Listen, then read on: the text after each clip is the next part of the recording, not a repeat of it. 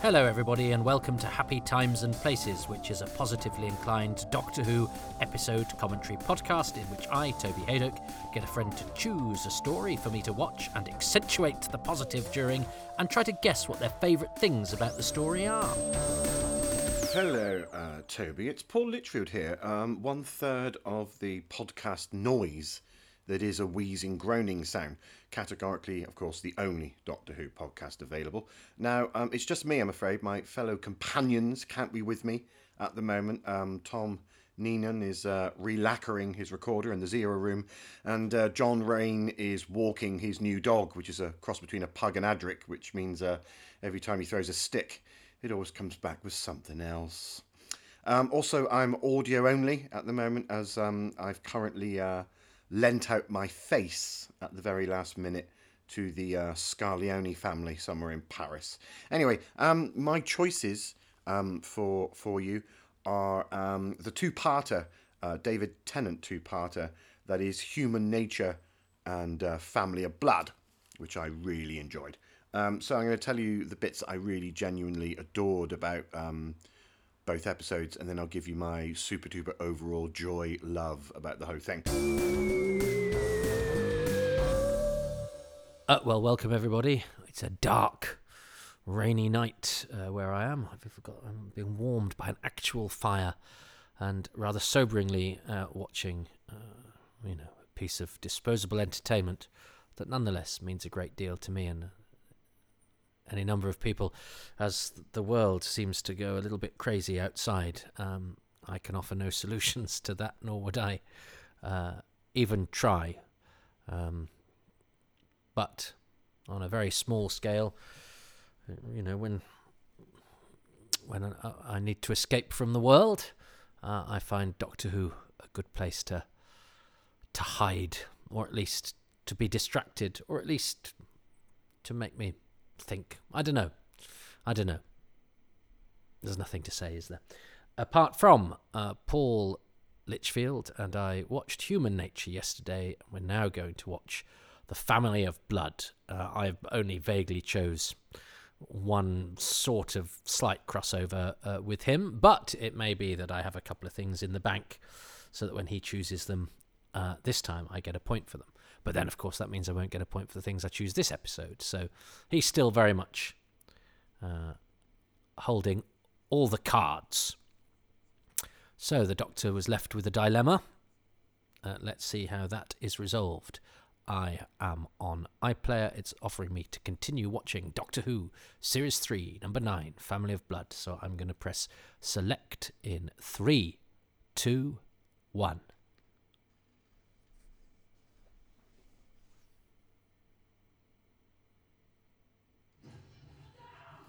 Uh, so this is uh, what happened last time.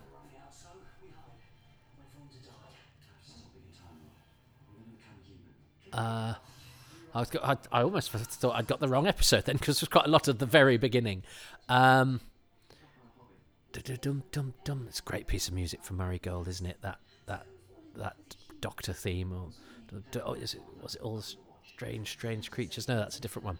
Um, I, I, I used to listen to when I was touring Moth my Doctor Who scarf. I had, I, I had that album, and I alternated tracks from that with tracks from my youth or time travel related tracks as the sort of pre-show music. Uh, uh, and and this, I think this was this was one of the tracks.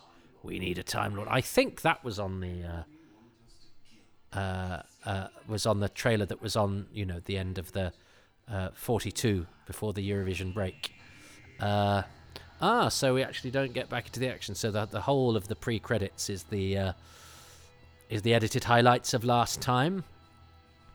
Um, I, it's weird. I had to galvanise myself to watch this. It's peculiar. I'm a bit like this with The Empty Child, The Doctor Dances, which is another absolute favourite of mine. But for some reason, when I consider watching it, I go, oh no, I'm on something else. And I don't know if it's because I worry that they're so good that they'll be disappointing, or it's because I know they're good, but they're not as as easy a watch. Say, I, yeah, I think I worry that they're not as easy a watch as a more sort of gallopy, cheerful, light story. But actually, they're they're not they're not especially heavy going. They've got still got plenty of laughs and uh, plenty of action. So it's not like they're sort of dour uh, and and self indulgent or or or you know like. I think I, I, think I maybe think of it's like it's like watching an art art art movie when I could be watching, you know, more populist fare, and yet actually that it's it, this isn't that equivalent, and nor is the Empty Child. But for whatever reason, I don't rush to watch them as much as I do stories that I would probably score less out of ten in a poll. And isn't that interesting? Because surely the whole thing about a a quality story is is is whether you want to watch it often or is it no because actually they should work because of not because of rewatchability because most people don't rewatch things loads of times. I don't know i've never quite resolved that. It's like you know it's like i probably choose to watch tremors more than i choose to watch lawrence of arabia but i would probably say lawrence of arabia is a better film. But then is it if I would always turn to Tremors? Is it just is it just the self-loathing part of me that goes, it's okay to like Tremors more than Lawrence of Arabia, but I still like this more than, uh, say, um, I don't know, Ali- Aliens of London, but a- Ali- Aliens of London, I see as sort of more fun and frothy and easy to sort of pass the time. I, it's almost like I feel that I need to give this a little bit more deference. I can't chill out much, but I think this is great. Uh, Oh, they're so horrible. Um, oh, that's so good, and so they're so mean and cruel, and the the actors are great. Um, so yes, stop navel gazing, Toby. It doesn't matter how and when you choose to watch it. The night filming really helps with this as well. Um, uh, I love a laser beam. I love a laser beam. I'm not going to apologise for loving. And I, ju- I really love the fact that she's still got her balloon. but that is, I mean, that's really chilling. That little girl is dead. Um, I've met the actress. She's turned up at a couple of conventions and stuff, and she's um, very lovely and very polite. Um, but it's a great image. I, I say a lot how you know Doc Doctor Who really works for me when it, there's a perversion of the everyday, and we've got a public school boy, a, a, a, a, a sort of kitchen maid, a farmer, and a little girl with a balloon, um, and they're absolutely terrifying because they're parodies of what we know, surrounded by a load of uh, scarecrows. What a beautiful building, and I, and I think this setting is quite evocative to me. I was bundled off to boarding school not because we had money, the opposite actually. Um, a charity paid for me to go, and my dad buggered off, uh, and I was very much a fish out of water. Um, I know I have excellent diction, but I'm not posh. Uh, and uh, it's a place of smells and memories and constant fear and tension of getting into trouble, or uh, either with teachers or with pupils uh, upon whom power is bestowed and then dispensed unfairly because it's dispensed by young people. Um, uh, uh, uh, and, and and I think that's why it's a clever setting for this, because, uh, um, especially on the eve of war, because it brings all of that uh, to the fore. The whole sort of private school dynamic, um, especially um, that, that that it's one from the past as well. So it's so it's heightened that that that sort of class element is is heightened. Pip Torrens is fantastic. He looks great. Uh, he's got a great face. He's an excellent actor. Uh, really upcasting for for for, for this part. Um, although it's a good part, it's a beautifully written part. All the characters are very very well. Um, and I and I love all the, the sort of period dialogue that it, it just seems it, it just has m- more weight than somebody going FNL somebody's been killed or whatever. I, again, I think that that sort of slight formality, that stiff upper lip stuff, is is is conflicting because you kind of admire it, but also it's absurd. I, I, I hanker for it in a way. I hanker for decorum and manners and um, dignity in the face of disaster. But I also know that it brings with it, you know, behind all that proper stuff is is cruelty, is unfairness, uh, is hypocrisy. Uh, and I think that makes it for such a compelling and conflicting setting. Uh, this there's always a woman involved. I love the way that Harry Lloyd uh, delivers these sort of straightforward, these very posh lines. Yes, I'm. Do- it's, it's, it's wonderful. It's wonderful, and the twisty face that he does. Um, he's he's he's really chilling and really strange. Um, and I, I, uh, oh, and it's and it's uh, it's it's it's great this this back and forth between them. Uh, and I yes, and of course this is all because of the Doctor. All these people die because of the Doctor. Um, and you know, there's a big there's a big dilemma in in in that is is the doctor worth all of these lives? And we have to sort of go, well, yes, I suppose he is. Then you go, well, that's a very pragmatic decision. That's a lot of blood that you are prepared to give away for the sake of one person. And yes, the doctor is, of course, very special. Um, and it's odd because I sort of think, oh, uh, uh but that, you, you know, the doctor should be ideal, should be a hero, because that's what the doctor to me was when I was younger. But of course, Pertwee is vain. Troughton is can be terribly Machiavellian. Uh, you know, Baker is is is is Tom Baker is very conflict. You know, he's you know, yes, he's a, a fun, wayward eccentric, but he's also very brusque about death and and cold and alien and detached. So the fact that I saw him as a kid, that's oh, and all that stuff about using my mates as sandbags and everything, uh, again, is is brilliant because you know his his role in this story is to be the stick in the mud headmaster and and you know that's that that's Baines taking revenge on him in in a way you know the, the even though it's not Baines but you know what I mean that that in lesser hands he would be a stuffy figure of authority there to be shamed and to be ridiculed. But Torrens has dignity and he's given those lines about actually all of those you know stuffy authority figures that it's very easy to mock. Did things saw things. You know, when we when we when we look back in the past and go, oh, I can't believe they behaved like that or they did that. Yeah, they also did things that would give you PTSD and that cosseted old 21st century me wouldn't last five minutes doing. So again, you mock the past at your peril. Um, well, you don't because it's not real peril because you're safe to do so.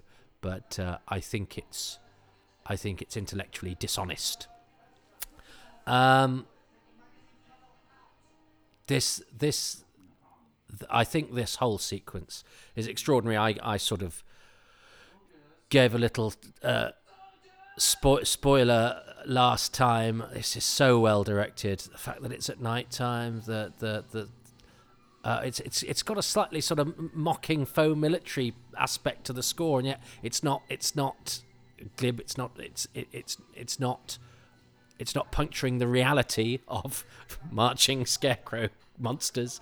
It's utterly serious. Uh, uh, uh, uh, uh, and it allows the strangeness to speak for itself. I think this is quite remarkable, actually.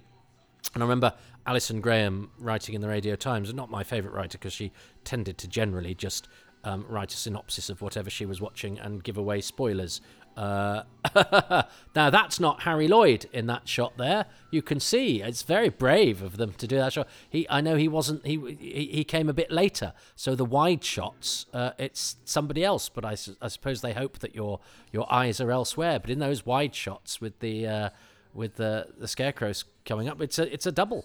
Um, that's really interesting. Um, I mean, because it's partially because uh, you know I think I, I think a lot of these, the the, the the, the, do they use filters on the camera? The, the, the there's a there's a slight uh, mugginess to the to the shots, but I'm watching. I've got a projector now. I don't have a telly. I, am watching it on my big screen. You can you can see for sure it's it's not him. Um, uh,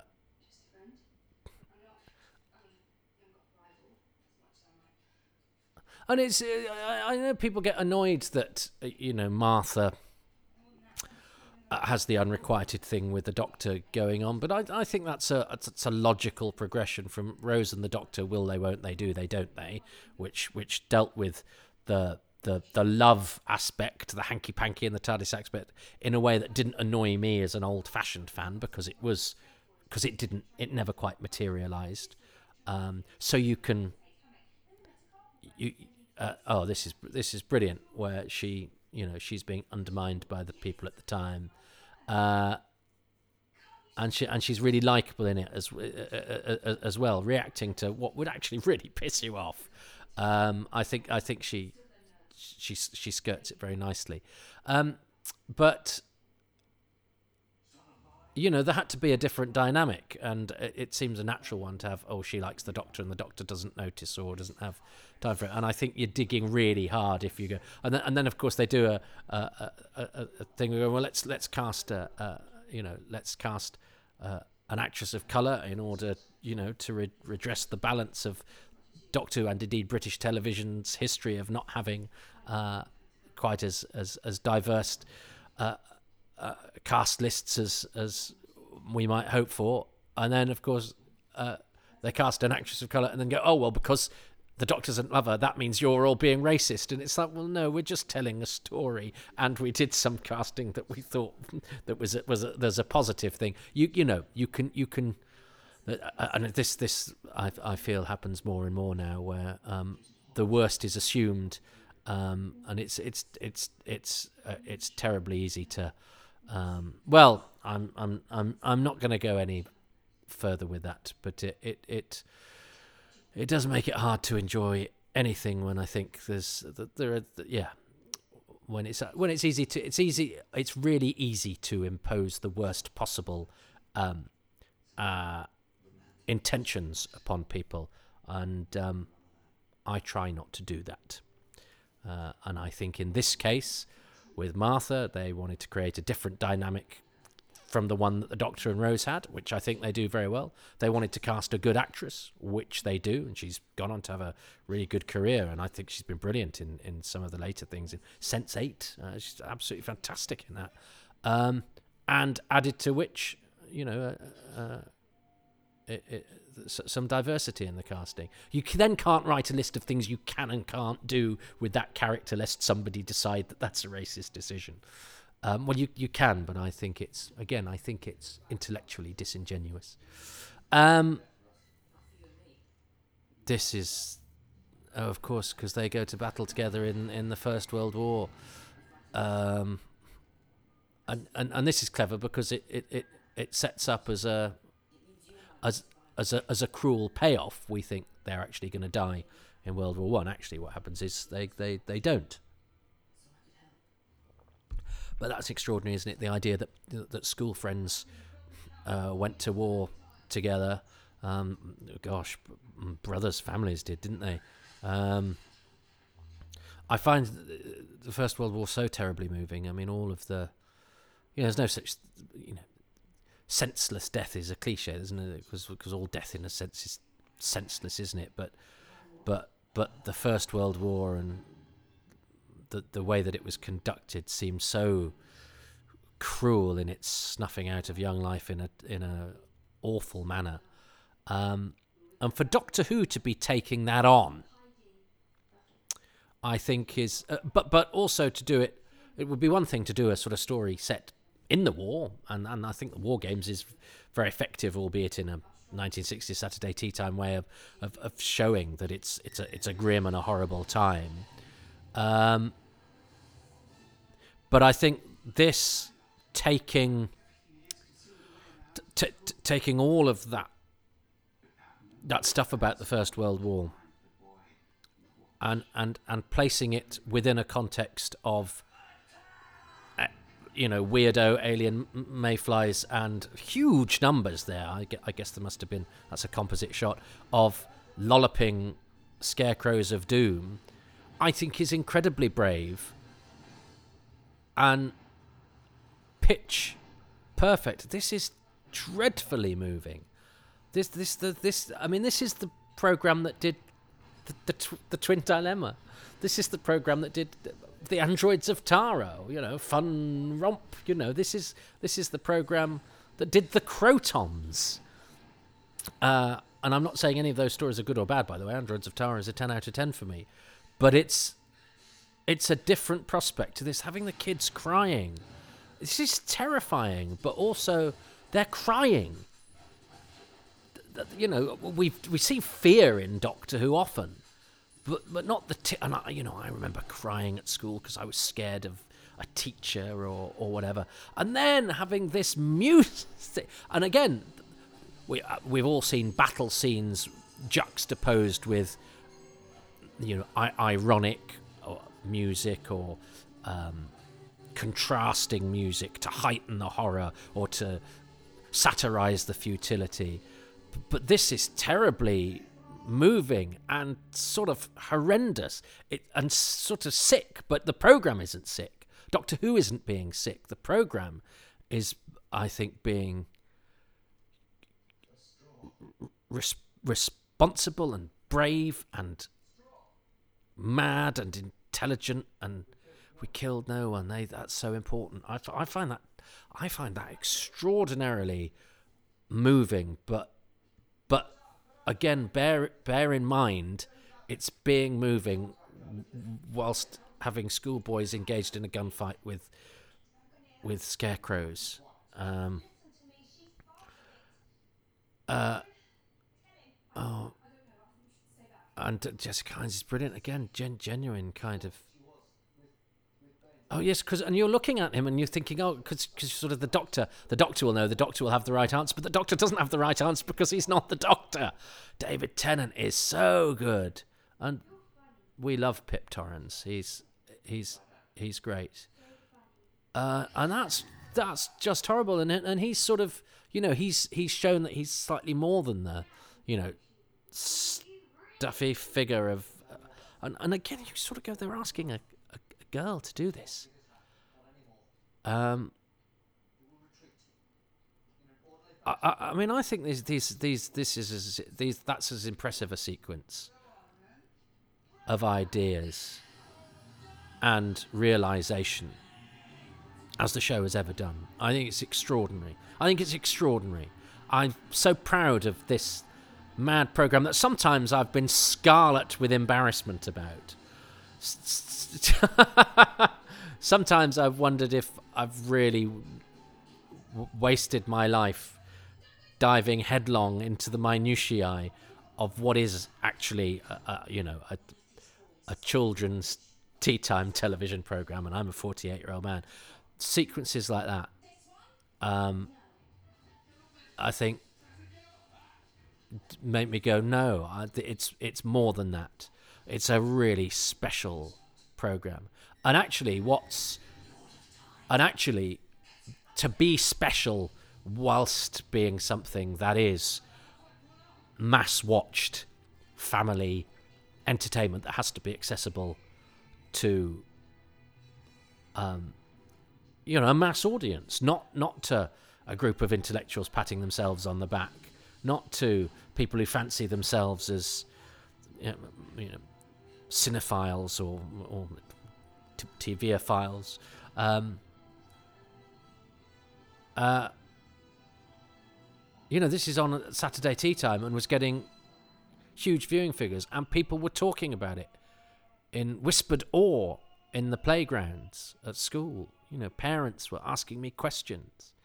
Uh, and yet it's it doesn't take the easy route at all. You know, it's there's a lot in this that that that isn't saying, oh, yeah, we got to we got to pander to what what what television executives think audiences like here.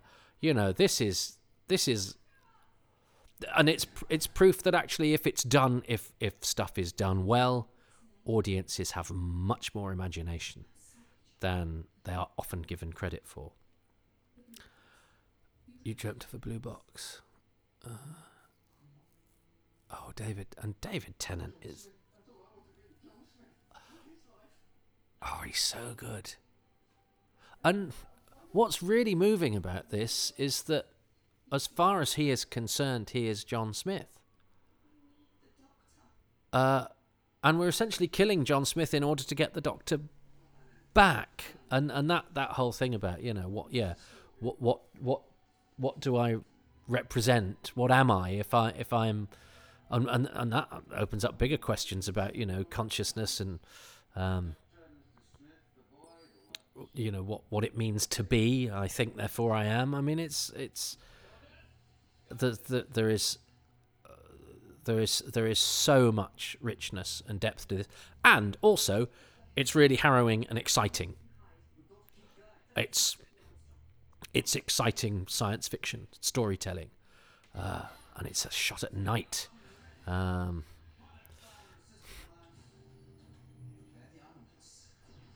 yeah, I this this is surely one of the greatest greatest Doctor Who stories of all time, isn't it? Uh, it, it, it has to be. It's it's it's interestingly though because I have I have watched it with others and neither Mo, who was with us for lockdown, who watched quite a few, nor Shez, my other half, but particularly. I thought they would be particularly impressed by this, and neither, neither of them quite reacted in the way that I I thought they would. In fact, I don't.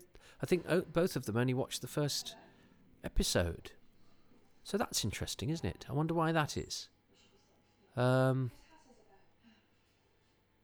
maybe, maybe a science fiction concept too far that a, a, viewer like me might take for granted and go, well, I, I can easily get into the, the, the, the, ideas that we've got got here of the, you know, the, the, the family and the doctor and all of those sorts of things. I don't know, because I think it's so human. Um, and this is bleak and has a wonderful sort of siege-like atmosphere to it. She's got such quiet dignity, but with a sort of, you know, you know, there's a there's a bristling fury underneath if there needs to be. Um,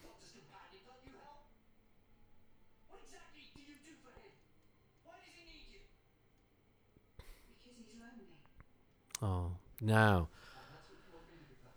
the doctor's lonely, and I that you know I and I think that's quite important. Um, again, I, I I struggle with what I think about Doctor. I mean, I you know, I'd, i I was one of those. You know, you say, oh, the you know, the Doctor's Doctor is very serious, and it's about being nice, and it's about being kind, and then I sort of think, well, actually, no, it's it's mostly about being a zippy and exciting adventure. And if Doctor Who loses its sense of humour, it's got a big problem. You know, the reason we love Doctor Who deep down is is is because it's got a sense of verve and enjoyment and fun um, the f- the fact that it can then carry very important messages is is yes fundamental to its importance, but the secret of its success, I think, is is that it is scary and funny. You know, those are those I think are the two the t- the two major components that you need to get right uh, first. Ah, now that that speech is, I think, was in was it in it's it was in one of the trailers, but I think it was a different reading of that speech. Um, it's and it's a it's a great speech, and it's all about what you know what what the Doctor is.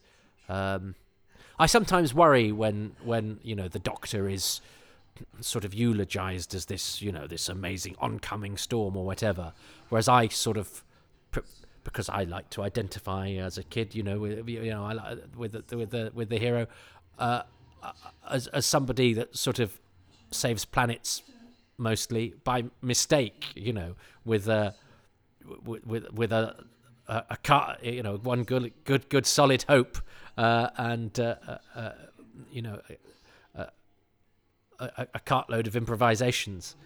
Um, the, the, the, minute the Doctor becomes sort of faultless and godlike, I I I take a I take a step back, and then, you know this makes I think this makes you really question what the Doctor is. Um, you know, it's a very cruel act that he has done without realizing it. Um, you know, this is our hero, uh, and he's and he's and he's created and destroyed this good man. And what, what, you know, although we will be able to see David Tennant playing Doctor Who next week, um, that's no good for John Smith. You know, John Smith, he may have the same face, but he's not going to be the same person. Um, uh, and it shows a great braveness of this. But I think that's terribly moving as well. The, the, the John Smith is essentially a, f- a fiction, um, and yet it's a terribly moving story of uh, of it's just a bit like Shardovan, isn't it? In Castrovalva, I love that when he, you know, he has a, a sense that he's not real, and then you go, but then, um, but then I, that surely that means I I am, and and and and of course his exercise of his free will that proves that he's real, um, is when he sacrifices his life, which makes it an ultimate kind of sacrifice, and that's and his bombing the bombing of the village. Um, you know the, the the body count in this is quite high. We don't see it because we're rightly, you know, we're concentrating on uh, on this and and again, but this what I was talking to about before, the sort of stiff upper lip thing that we kind of mock. Um, you know, this is this is about doing the right thing, even though it's of great personal sacrifice. Um, and what I really like about the choice that is made with the story is that um, Joan, you know, talks John Smith into doing the right thing. But then it's not, oh, and hooray, Doctor, you've saved us. It's go away, you know. Um, she, she she does she sacrifices her happiness for the greater good. She she sacrifices her her love for the greater good. Um, and uh, oh, I find, I find it really moving. This is silly. this is uh, uh, uh, yeah. I've I've I've uh, it's again if you break it down to what it is, you know, um, an avatar containing a false, a shadow of a personality, to shroud a, a, a, a thousand year old alien from another world, talking to a school matron from 1913 uh, whilst a village is being bombed by alien mayflies. Uh, and they show, oh God, they show, they show the future that they could have had. I find that really, and I'm I'm not soppy. I don't think I'm soppy, but I'm all for. And if you'd said to me, "Oh, Doctor Who's going to be quite emotional when it comes back," I'd go, "Well, I'm not, I'm not sure. I really want that. I just want fun and adventure and exciting." I because this is done well. This isn't. I don't think this is mawkish. I don't think this is manipulative. I don't think it's saccharine. The emotion is all justified by the writing, by the plot, by the character. It is essential to the storytelling that the emotional dilemma that they have here and the bond that they have because of of who these two characters are and what it is they're giving up buys us all of these moments. It's it's it's not it's not false drama. Um, this it actually shows us what we lose. The Time Lord has all of those adventures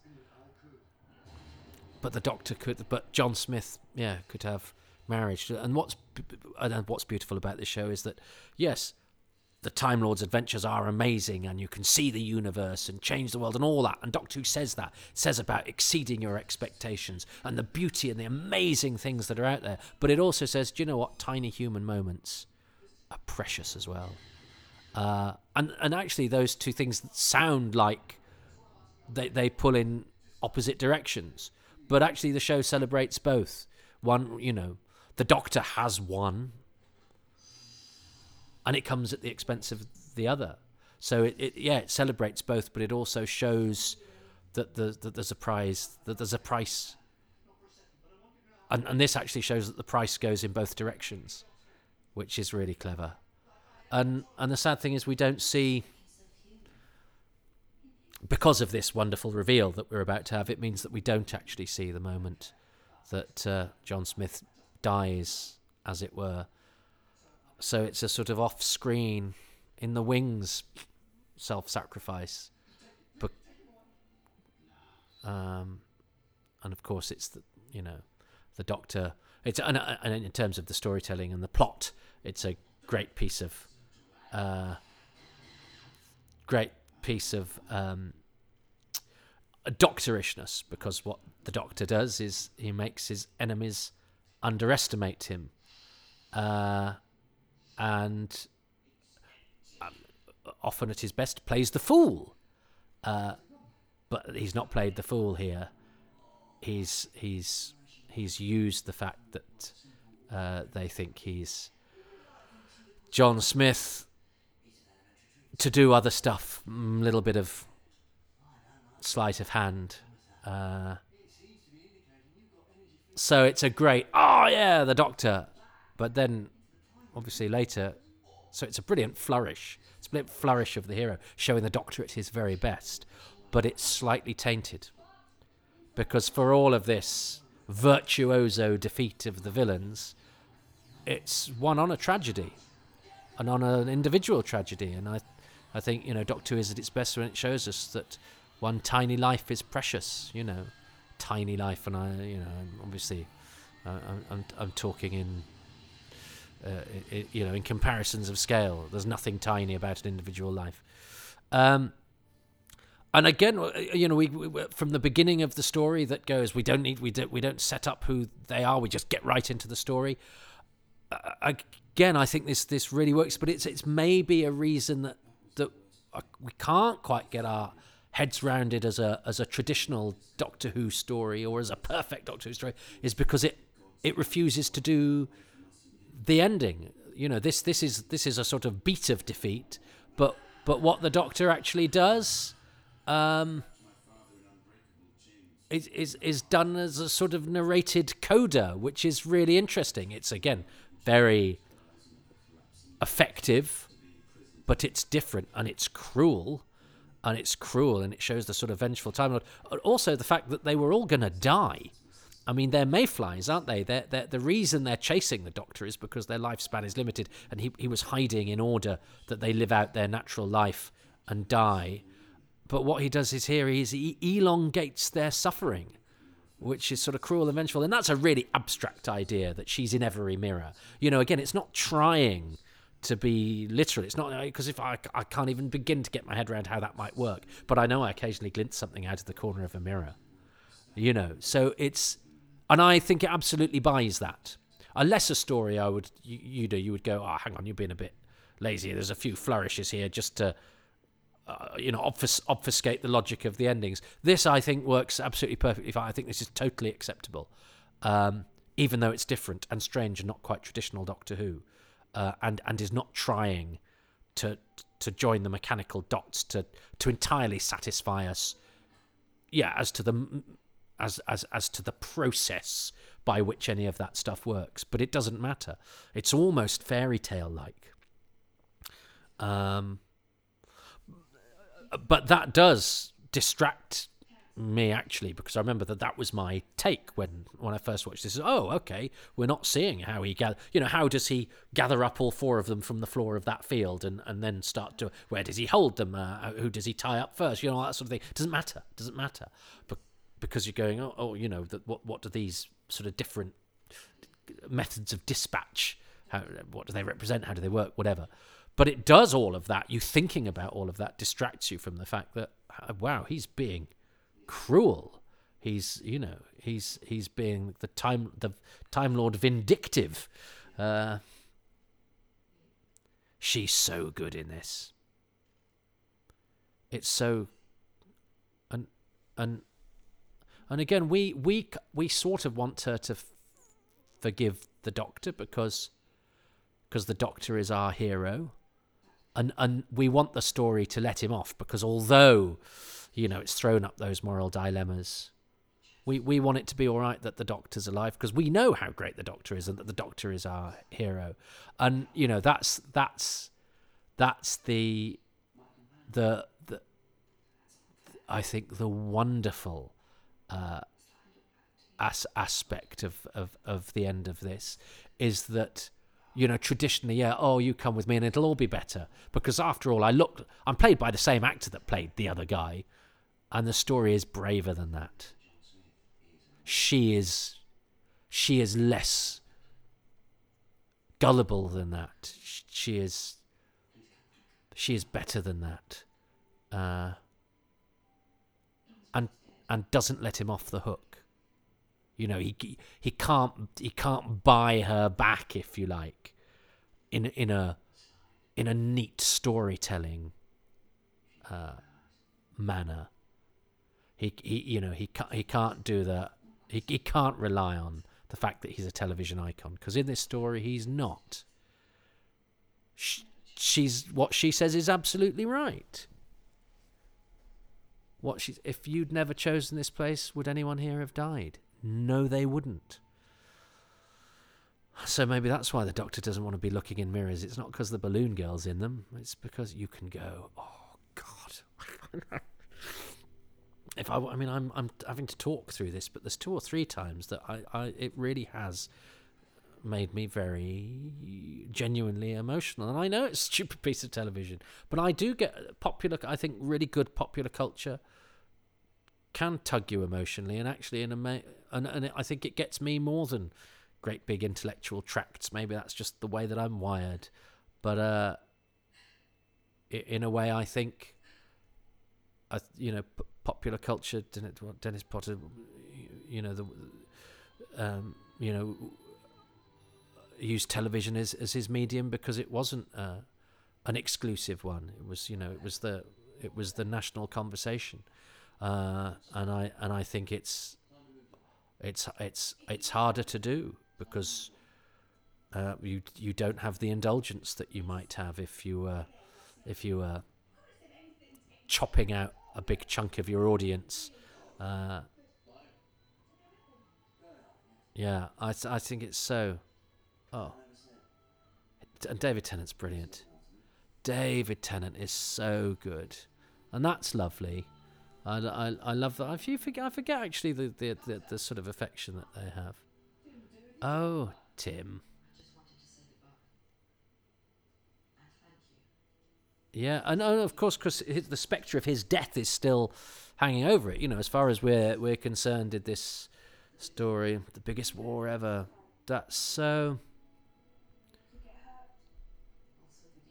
And and again, it would be easy and glib to sort of go, "Oh, you don't have to fight," and go, "No, absolutely not. We've learned that war is hell." But actually, the the point is that's an easy answer. Sometimes, you know, sometimes you have to fight, and if if you know if people hadn't in those wars, we would be living in a very different world now. So it's very, very easy to, uh, I, I, again, to, to, to, to do an anti-war piece. I think it's harder to do a piece that says, you know, war is terrible and that war was awful and wasteful, um, and yet, um, it would be glib to say that they shouldn't have fought it. You know, um, and and the lovely thing is that he survives uh, because his sixth sense uh, gets them out of it. Uh, Oh, and the Doctor does, and there's a lot of narration in this, isn't there? So the Harry Lloyd does the narration of what happens to the family, which is really interesting, sort of first-person narration of your own doom, and then and then this is given a, a real grandeur, and it's you know it's just a couple of actors in a muddy field, um, uh, and they get away. Yeah, sorry about that guy. But uh, the two guys we know, that's always the thing about television, isn't it? You know, to, to, to show how terrible something is, you see lots of extras and things getting killed and blown up and flung about. But but so long as the two that you've met before are all right, then that's kind of all right, you know. um, and he, oh, and yeah, and and and actually the the guy who's bullied him at school, um, you know, when things are worse, uh, all, all, that all that goes out of the window. And of course, because there was the the vicar was credited in uh, the Radio Times in the cast list, you you kind of assumed that you would see the marriage of Joan and John Smith. You you thought a marriage would be on the cards. You, I I didn't realise it would be. Uh, you know, a, uh, a Remembrance Day thing for Tim. Uh, and I think this actor, I, uh, did he turn 100? Uh, I know he's a very old actor. You can see he's a very old actor, but I think he might have done, you know. Um, but I could be wrong about that. But I and I think there's something terribly moving. He doesn't get a credit. I think he's called is he called Hugh Reese, um, because he's a non-speaking actor. But he does he does a little bit more than a lot of uh, non-speaking actors. Gets uh, and and actually does that very well. Uh, and there's something terribly moving, course, about seeing young cherubic Tim as a as a as an old man uh, who's a wheelchair user. You know, at the other end of his life. Uh, that just that. Uh, you know the fragility of mortality uh, that that in the blink of an eye um, which and I actually saw somebody the other day that I hadn't seen for a while I saw them on the telly um, I went oh my god they've suddenly aged well they haven't suddenly aged they've aged over time uh, but time moves a lot quicker than you'd think um, I think that's a superb superb not a, I was going to say a superb episode of Doctor Who. I think it's a superb piece of television. I think it's admirable. I think it it it it it, it, it is of good intent. It is hugely imaginative. It is uh, emotionally honest. It, it it offers no glib or easy resolutions it poses questions without um, without any of the the vagueness of the answers to those being vagueness of thought that the, the, the questions that it poses have right and wrong answers and sometimes both at the same time so it's it's it's intellectually and morally complex but emotionally very true and it's an adventure about a, a, a, a, a public school getting attacked by, uh, uh, uh, you know, anthropomorphized scarecrows. Um, it's it's glorious. I mean, it's it it it it takes what Doctor Who does, and does all the things that Doctor Who does well. It does a lot of the things that Doctor Who does better, and it also does some stuff that Doctor Who hasn't really done, but that is absolutely right and suitable and works within Doctor Who. I think it's a triumph. Um, maybe there's a reason I, the reason I don't watch it all the time is it's almost because it's like, uh, you know, a, really good meal. You don't have lobster thermidor every day because perhaps it's too rich for every day, perhaps it's too special for every day, and perhaps that's why. Um, it's, it's an extraordinary piece of work. I I think it's amazing. Um, so my three things. Uh, well, one is this is this is the scene of the the boys, you know, preparing for the scarecrow battle and and and the and the hymn, uh, and the the coming in and them crying. I just think that's extraordinary. I, th- I mean, I think it's, I really do, um, uh, imaginative and brilliant. Oh, um, I think you have to have Jessica Hynes in there. I think it's an amazing performance. I think Joan is a really rounded character. I love the fact that actually it's not all happy clappy in the end. She, the doctor, has ruined her life and has killed her love, and she tells him to go. Um, I think that's brave that it does that, and and she does it so so well. Um, so and and yes, the concept, the whole Doctor Who lives as a human, not just because. And it's actually not, oh, Doctor Who has to live as a human. That's sort of the lodger, and I love that. You know, the Doctor has to live an ordinary life. But actually, the Doctor, you know, seeing what the Doctor is when the Doctor is John Smith, and then that that terrible thing. Because we sort of like John Smith, but we go, yeah, but it's because it's the Doctor. And you go, no, it's as the story progresses, you go, no, it's it's not the Doctor.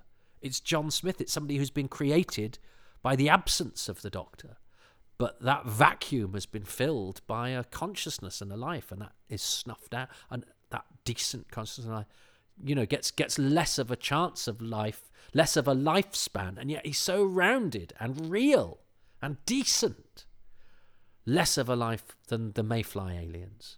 Do you know what I mean? I find that extraordinary. So just the whole concept of you know the Doctor being shrouded and living another life. The whole concept of human nature, as it were. Um, which perhaps that's my bonus thing for the for the whole thing. So I need a, a, a another thing about uh, episode three, and I I think that. Well, do I say the character of the the headmaster and and uh, do I say the public school setting? Do I say the the the the, the, the, the build up to the fact that it's the eve of World War One? I? I mean, that ties in with that. I think all of that ties in with that. Uh, that that that war scene really. Um, the music, the music is excellent. The music is superb. Um, um, the night filming, Charles Palmer's direction is exemplary. But again, that sort of ties in with the. That sort of ties in with the, you know, the shooter. I mean, that that covers a lot, doesn't it? That that that machine gun scene. Um,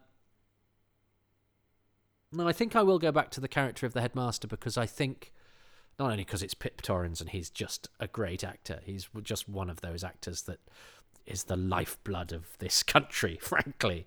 Um, but because the, because that character could have been written as a cliched idiot, and Doctor Who's full of those, and they can be very entertaining. But it even treats him with respect. Uh, yeah. So, the three things from this episode that scene, that scene. Oh, um, Jessica Hynes and as Joan, you know, and, and and her story and her art. The headmaster and the treatment of him, and then that ties in with the whole sort of public school thing, which I think is a really important theme in the whole story. And then my thing for the whole thing is the central concept of the story of, of, of you know, yeah, the the doctor having to, you know, inhabit this human avatar unconsciously. What does Paul Litchfield of a wheezing, groaning sound think? Anyway, so moving on to Family of Blood. Um, Baines again. I really love the speech that he makes to the headmaster when he says, War is coming and all the boys will die in the mud. And do you think that they will thank the man who taught them it was glorious? That's a nice bit of anti war rhetoric. And it's a really nice affront to the stuffy headmaster who ultimately gets shot anyway, poor chap. Um, the other thing, of course, is that I really like about um, Human Nature is the revenge of the Doctor. Um, it's cold, it's calculating, it's not quite um, the Doctor that we're used to. Although it was sort of mooted in Tennant's first episode that he doesn't do second chances. So it's just the wrath of the Doctor. It's quite like dark, stark, cold, and it's just the fact that it's done as a voiceover from Baines' point of view, and the fact that he never says a word when he when he punishes each of the four people. And also, you've got to realise that those four people were just normal Earthlings that have been taken over. There wasn't a chance at any point. Sorry, that was my phone. There wasn't a chance at any point that they could be maybe turned back. They didn't even bother with that. He just basically keeps them alive forever because that's exactly what they wanted, but in the most harsh, unimaginable way. Amazing.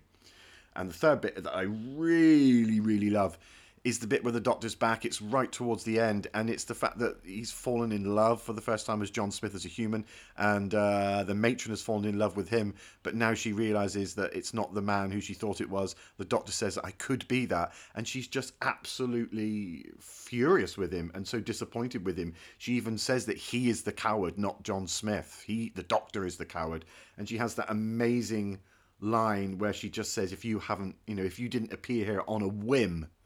Would all those people have died? And the doctor really can't answer. So she just goes, You can go.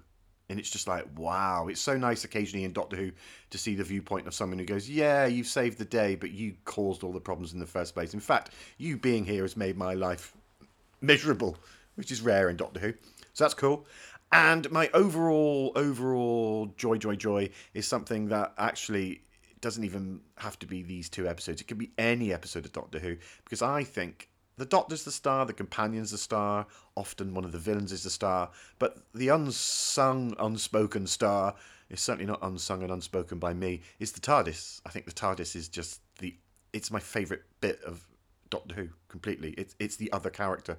It's amazing. And to me, whenever a, the TARDIS materializes or dematerializes, it makes an episode. In fact, I get very angry when I watch Doctor Who and the TARDIS materializes off camera shot. You just hear it. I'm like, oh man, I really I need to see the TARDIS materialize and dematerialize. It's very important to me, Toby. Um, and in this one, you get one of my favourite moments with the little boy at the end, and the doctor goes, "Oh, you're going to enjoy this," and he sort of lets someone witness the most magical, amazing thing in the world, which in this case is the TARDIS dematerializing. I just think that's amazing. I adore that so much. Um, and often I think of all the people of all the episodes of Who, going all the way back from the original Doctor till now, there must be a lot of people who have uh, maybe seen a psychiatrist and had a quite an interesting life after uh, seeing the Doctor, trying to explain that they witnessed a blue police box dematerialize or materialize in front of them. That must be an awful cross to bear in life. But yeah, my overall thing is the TARDIS. It's just absolutely stunning. Appearing, disappearing, a joy. And when he when the doctor allows someone to be a little witness to that event, that's extra special to me.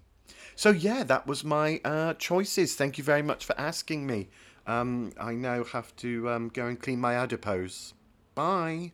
Oh, I love Paul. He's very funny. He's an excellent mimic, by the way. He does he does so many good voices. He he if if if if Paul had been uh, uh, the age he is now in the late seventies and early eighties, he would have been in every single television program going. He's a he's a he's a really uh, vocally dexterous.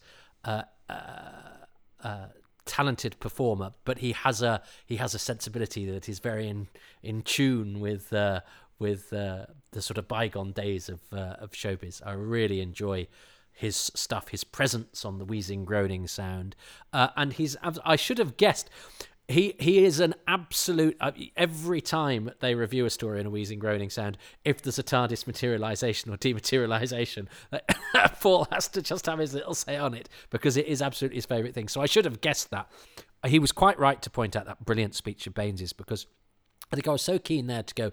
What's interesting about this is that you know it it is you know it although it's saying war is hell, it, it you know it it also you know shows the reasons why um, it was fought as well. I think it's because I take for granted that obviously Doctor Who's going to do the the war is hell side of things and the give peace a chance side of things, which is more to my sensibility, I have to say. Though I get uh, sort of more pragmatic in my old age, but I, I think that message of peace and that that that refusal to glorify war, and so therefore the importance of showing how disgusting and horrible and dirty it is um, is very important in that speech of but but of course I, I was talking about the other side of it because uh, as I say I take I take Doctor Who's stance on those things uh, for, for, granted which means I maybe didn't talk about it as much as I should have done because because yeah Baines' speech is is incredible and cuts through again all of that sort of you know those kids are all wearing suits and all very pleasantly turned out but you know yeah you, when you when you're fighting in the mud, does the fact that you uh, you know yeah, you can stand up straight uh, and to attention, and most of you march in time. Uh, you know that's all for that's all for nothing when you're you know yeah when you're slithering in the mud and bits of your mates are flying over your head. Um, and I think I think it does all of that with great sensitivity because it, it's it's quite easy to be anti-war, you know, and it's quite easy to be glib about those things. I think that I think this it's a much more intelligent treatment uh, and and all to its days. And what what else did he say? He said uh, so. So Baines's thing, yeah, that was yeah. Um, that that shouldn't have surprised me. Um, Joan saying go away. I mean, that was kind of. I maybe get a little smattering of a point for that.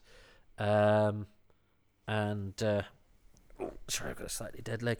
I can't remember what his other thing was. Oh, the vengeance of the Doctor, which I'm quite uneasy with, but I think that's the point. But I don't think I could ever choose it as my favourite thing because I, I I don't see the Doctor like that. Even though you know cognitive dissonance here, I I know that quite often the Doctor blows people up and does things that you know involve the deaths of others.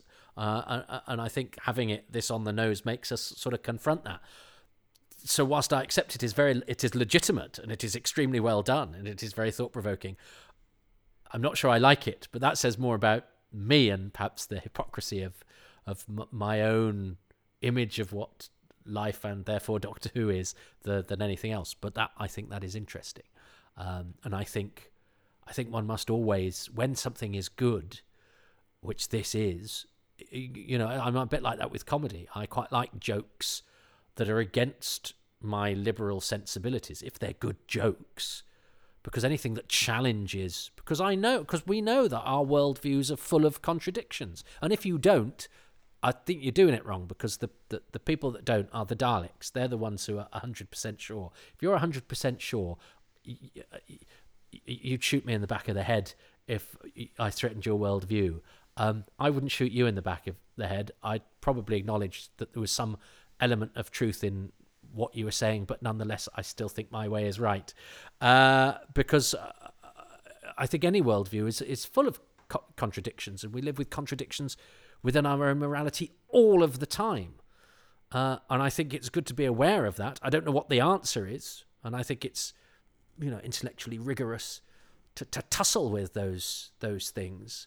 Um, and I like drama that you know that throws those things up, and I don't I don't resent one that perhaps signals some of the, the flaws in my own arguments. I don't know how that makes me feel. It fires my synapses, I guess, which means it's good. But it will still never be my favourite thing because the Doctor is a man of a person of peace uh, and shouldn't and isn't vengeful, except for those moments that the Doctor is vengeful. But I don't like those, and yet I sort of do because it makes sense. Ah, good stuff. Good stuff.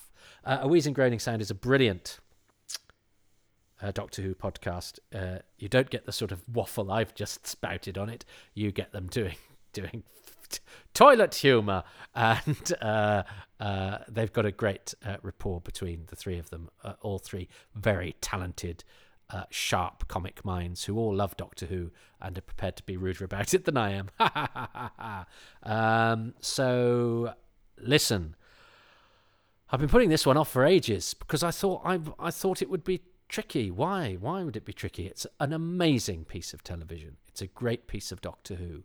Sorry if I've occasionally got a bit highfalutin. Sometimes I think my mouth runs away with itself um, what, uh, when I'm talking about what is, after all, children's family entertainment about somebody traveling through space and time in a police box. Um, and I think some of the arguments I might have started to make in certain points perhaps don't even hold water because you have to just keep talking, don't you? So uh, even some of what I said might be wrong, but that's okay. People, we're allowed to be wrong. Do you know what I mean? You're allowed to be wrong. Uh,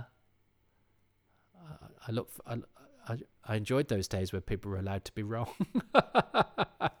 uh, so listen. Um, yeah, I really enjoyed that. I think it's special. I think it's a very very class classy piece of television. And one of Doctor Who's finest hour and a halves. Works on every level. God, it's a good show, isn't it? It's a good show. Um, well, look, thanks for listening. I hope wherever you are and whatever you are doing, subjecting yourself to this has made your day better, either by making you realize that whatever faults you thought you had, at least you're not as bad as the guy you're listening to, or if it's just made you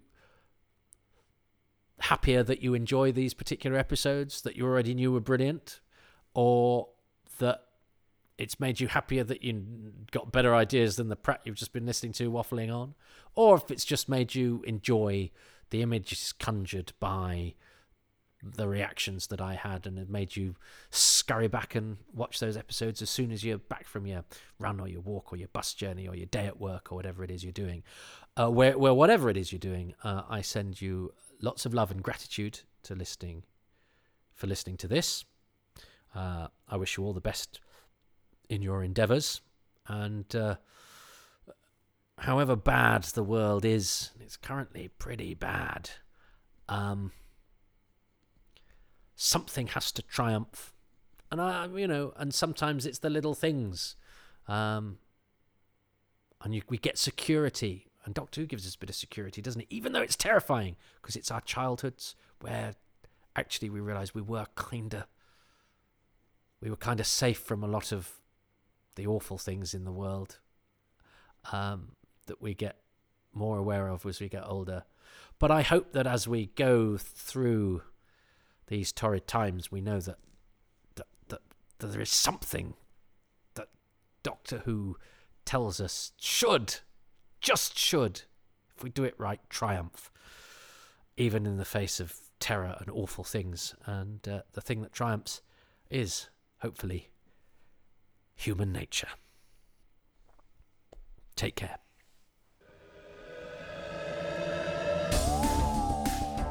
Oh, well, look, thank you ever so much for listening to Happy Times and Places, which is presented by me, Toby Hadoke.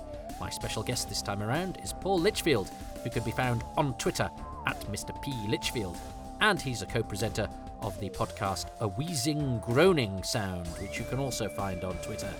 I would like to thank him and indeed the patrons who make these podcasts possible, and they include Ruben Herfindahl, Peter Burns, Peter Harness, Ronald Hayden, Rob Leonard, Christopher Meredith, Stephen Moffat, Richard Straw, Nick Tedston, Risto Mitty Sarillo, Peter Blackett, Andy Parkinson, Mark Sandham, Legion Henderson, Ian K. McLachlan, Joel Aarons, Sam Estirem, David, David, there's two Davids there, neither of their surnames have been given, so you know who you are, and Jenny at Blue Box 99. The music is by a David whose surname I do have, Dave Gates, and the artwork by Dylan Patterson. Got Dylan in there on the credits, as is supposed to be the case. Although the music very nearly ran out. I could go back and move everything back and do a couple of cuts here and there, but um, I'm not going to. Uh, I, I, like the fact that historians in the future will be able to catalogue the historians in the future aren't going to catalogue any aspect of this, but I like the idea that they might. Ha ha ha! Uh, who'd have thought? You know, I bet I bet nobody playing a Chumbley and Galaxy 4 thought historians in the future would be thinking about what they were doing. And I spent much of last year uh, not only thinking about what they were doing, but trying to find out things about them and what happened to them all. And uh, sadly, they're all no longer with us. Um, so who knows? Whatever it is you're doing today, you never know whether it will be important to people in the future. Although I know that this won't be remotely important to people in the future. Not that important to people in the present. Anyway, look, if you would like to be a patron, I'm very grateful to those people who are, and they all went to patreon.com forward slash Toby Hadoke, where for £3 or upwards per month, uh, you can get access to bonus material, advance releases. If you're listening to this now on the iTunes feed, oh, the patrons, they listened to it six months ago. I should think, yeah, about six months ago. And they've also got access to earlier releases of the Too Much Information podcasts and Indefinable Magic. But they're really far ahead with these uh, Happy Times and Places. And there's also exclusive material and access and all sorts of other things. £3 a month. Uh, it does go up, but most things are available at that lowest tier, from which you can also get a 10% discount if you sign up for a whole year.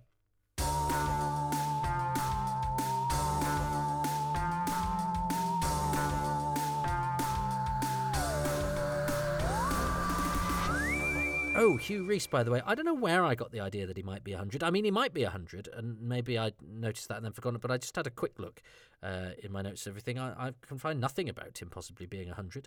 Uh, he, he has been a Liberal Democrat councillor in Swansea um, and is also a, a, a singer. Uh, retired, was he a conductor, something like that? But part part part of uh, the, the, the the musical makeup of uh, uh where where he's from. Um, uh, so uh, yeah, performer and and politician. Oh, I could have included him in my my uh, politics podcast that I did for Indefinable Magic. Found out a couple of other um, political connections. Oh yes, Ingrid Oliver. I think her who plays Osgood. I think her her parent is a has has been a Labour has been an MP. Anyway, anyway, sorry, this is me thinking aloud, but that's what this bit is for. If you're listening to this bit, you've only got yourselves to blame. Um, but this is what I spend my time doing at um, four minutes to two in the morning. As my mind goes to some strange places, usually Doctor Who related. You've just had uh, access to those thoughts, um, which usually just remain the business of me and my psychiatrist. Uh, anyway, uh, look, lots of love to you wherever you are. As I record this, the world's um, presenting us with some huge unpleasantries, and uh, there's nothing profound or apposite that I can come up with to say, but um, I can send you lots of love and uh, wish you all well. And uh, let's hope tomorrow is a better day. I mean, as you listen to this, it's the future, so I hope that you are in the future are enjoying a better present than the one that currently confronts us. Uh, it sounds so trite saying that on a Doctor Who podcast, doesn't it? But uh, I feel like saying something. As I say, if you've stayed this, if all I've, if, if the worst thing that's happened is that I've slightly embarrassed myself, well, I think uh, the world is showing us that there are there are worse things, and uh, you know, it's uh, it's way beyond the end of when this podcast got interesting. So you've only got yourselves to blame. But nonetheless, lots of love to you.